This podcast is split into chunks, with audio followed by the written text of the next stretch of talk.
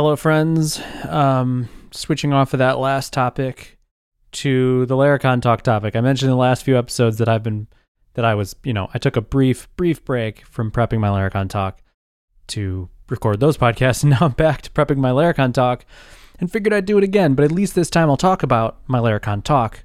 Have I confused you yet? What I want to talk about is good talk essentials. I've probably given like five or six speeches on this in this podcast, but you know, each one is better than the last, if I do say so myself. So, um, things I want to, because this talk that I'm giving right now has been improved and improved and improved. I'm not claiming that it's a great talk. It's probably not the best talk I've ever given, but it's definitely gone through the fire of honing a little bit and it's better off for it. And I want to give you some notes on that because I keep reminding myself of the same damn things over and over. Every single talk that I give, it's like I have to learn the same lessons over and over. And here they are. The lessons are provide some sort of roadmap up front. Give the viewers an idea of what the talk is going to be, where it's going. Maybe list out, like, if you're going to break it off into three sections. Maybe if you're going to build an app, show them the final version of the app give the viewer the a mental picture of where we're going to end up. Because then they have then they they're not you know having that that hanging feeling of how far are we? Where are we? What's the context of this? Where are we headed? Just give it to them all up front even if you think that it's not a good idea it is. It's a good idea. Give it to them right up front it is going to help them throughout the talk. If you say we're going to hit three different points here. The first one is this the second one is this the third one is this and keep coming back to that, give them a structure. That's what it is. Okay, fishing metaphor, fish love structure. They feel comfortable with structure. They can hide behind it. They can relate to it. So I, have heard some quote like, you're not going to find fish. You're not always going to find a fish in structure, but you're never going to find a fish not in structure or something like that, whatever, out of structure, you know? Um, so that it's the same way with a framework and structure for your viewer is it just puts them at ease. It makes them feel comfortable. It makes them feel like eh, so this actually dovetails into my next point which is or fishtails sorry into my next point which is um, keep mental overhead low. I've said that before but this literally is the most important thing. And this is the the uh the underpinning the the the underlying idea behind all these other thoughts is keep the mental overhead as low as you can. That means big fonts. That means not a bunch of extra, you know, boilerplate code around. I don't show any Tailwind classes. I use Tailwind in my talks, and you won't see a Tailwind class in my talks. Maybe one or two intentionally, but I remove them because they add so much visual overhead. I try not to add extra wrapper divs lying around. I try to space things out more than I would for my own coding. I try to I bump up the the resolution on my laptop and I bump up the resolution in my browser. I zoom in on the page so that everything is really big. Reduce mental overhead. Show the user the few things you want them to focus on so they don't have to wonder about where they should be focusing. Also, go slow. Go really slow. I try to remind myself every time breathe, take a breath. The first thing you do when it's game time. When Ian says, go for it, first thing you do, you take a breath. Even if you're live, you sit there and you take a breath. It sets it sets the tone for the rest of the talk that you're going to be controlled about this talk, that you're going to control the pace, that you're going to say the things, you're not going to be dragged along by the talk, you're going to push the talk forward. Take a breath, go slow. That all goes into keeping mental overhead low. Your examples, keep your examples really focused. Keep them few, fewer than you think. Trim a ton of fat. I started this talk planning. I ended up with eight different examples or seven or eight different examples. And I thought this is going to be a smorgasbord of examples where I'm going to go through one by one and show the specific concepts that I want to demonstrate one by one. Um, in reality, I did a Facebook or a YouTube live demo of that. Way too many. We got through half of them. And I, you know, quickly learned that lesson trim fat, trim fat, trim fat, trim it again, trim it some more. And this all goes into keeping mental overhead low. Better to cover three topics really well, slowly, uh, pointed and you know concise and clearly than to have eight topics where you're trying to catch up with yourself. Not good, not good. Or worse, go over, you know?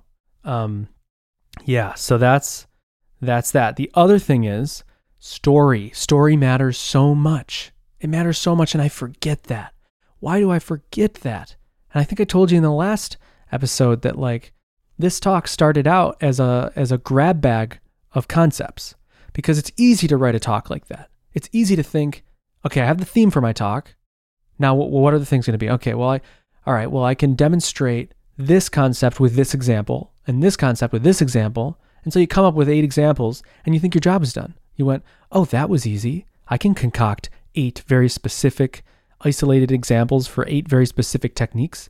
But in reality, it is so much nicer, more pleasant, and easier for the viewer when you can weave a story, when you can bring them on a journey, building one specific thing that's cohesive and demonstrate the the features along the way. This is the hard part. It's really hard to do that.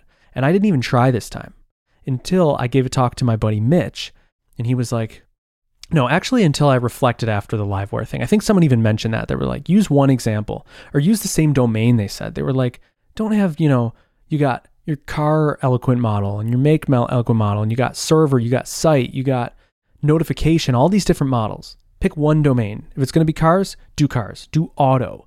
If it's going to be servers, do servers, you know, so that the user can stick in one domain. And it just was a reminder to me that, like, yeah, you got to stay you got to stay with a story to keep to keep that mental overhead down so you don't have to wrap your head around, you know, a completely new thing. It's context switching. All of that context switching is cost. Reduce those costs for your viewers. So I turned it into, uh, you'll see it tomorrow. I turned it into a story. So it, I'm building one specific application. It has two pages, actually three pages. It's very clear and open and big and pleasant to look at if I do say so myself because it's so clear. So I, I had to trim the examples, I had to rework the examples, and then I thought I even had it. And then I demoed to Mitch, and he was still like, well, you know, at this point, I kind of got lost in the story. Like, where's the bigger picture? I thought we were headed to building this, and then you went down this road, and then I had that moment of confusion of like, where am I again? As soon as the user loses that context and goes, where am I? Even if the things you're saying make sense, avoid it, avoid it, avoid it, avoid it. So I reworked the order of the examples so it's logical. You add the server, then you you know then you work on the thing that is in the server page, and then you work you know you work your way into the app. Um, so those are the things that I had to remind myself of today. My talk is so much better off now. Ultimately, the big takeaway is reduce mental overhead. That's what it is, and there's so many different little facets to do that. And those specifically are breathe, Go slowly, give a roadmap, provide structure to your users, and give them a story.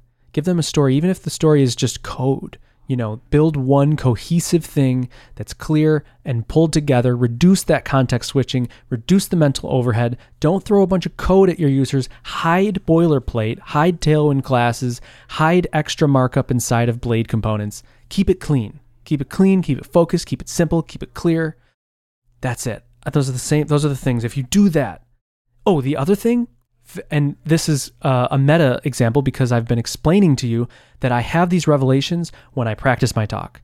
And the best way to practice a talk is to get somebody to watch your talk. So as soon as you can, get somebody to watch your talk. For me, it was YouTube Live and then it was Mitch yesterday. The first talk I ever gave, I gave it like 10 times before the talk. I had two weeks to plan this talk and I gave it like a few days after I started planning, and it was just driven by user feedback. And I think it was one of the best talks I ever gave because I had so much user feedback. I had honed every little bit of it and taken all that feedback.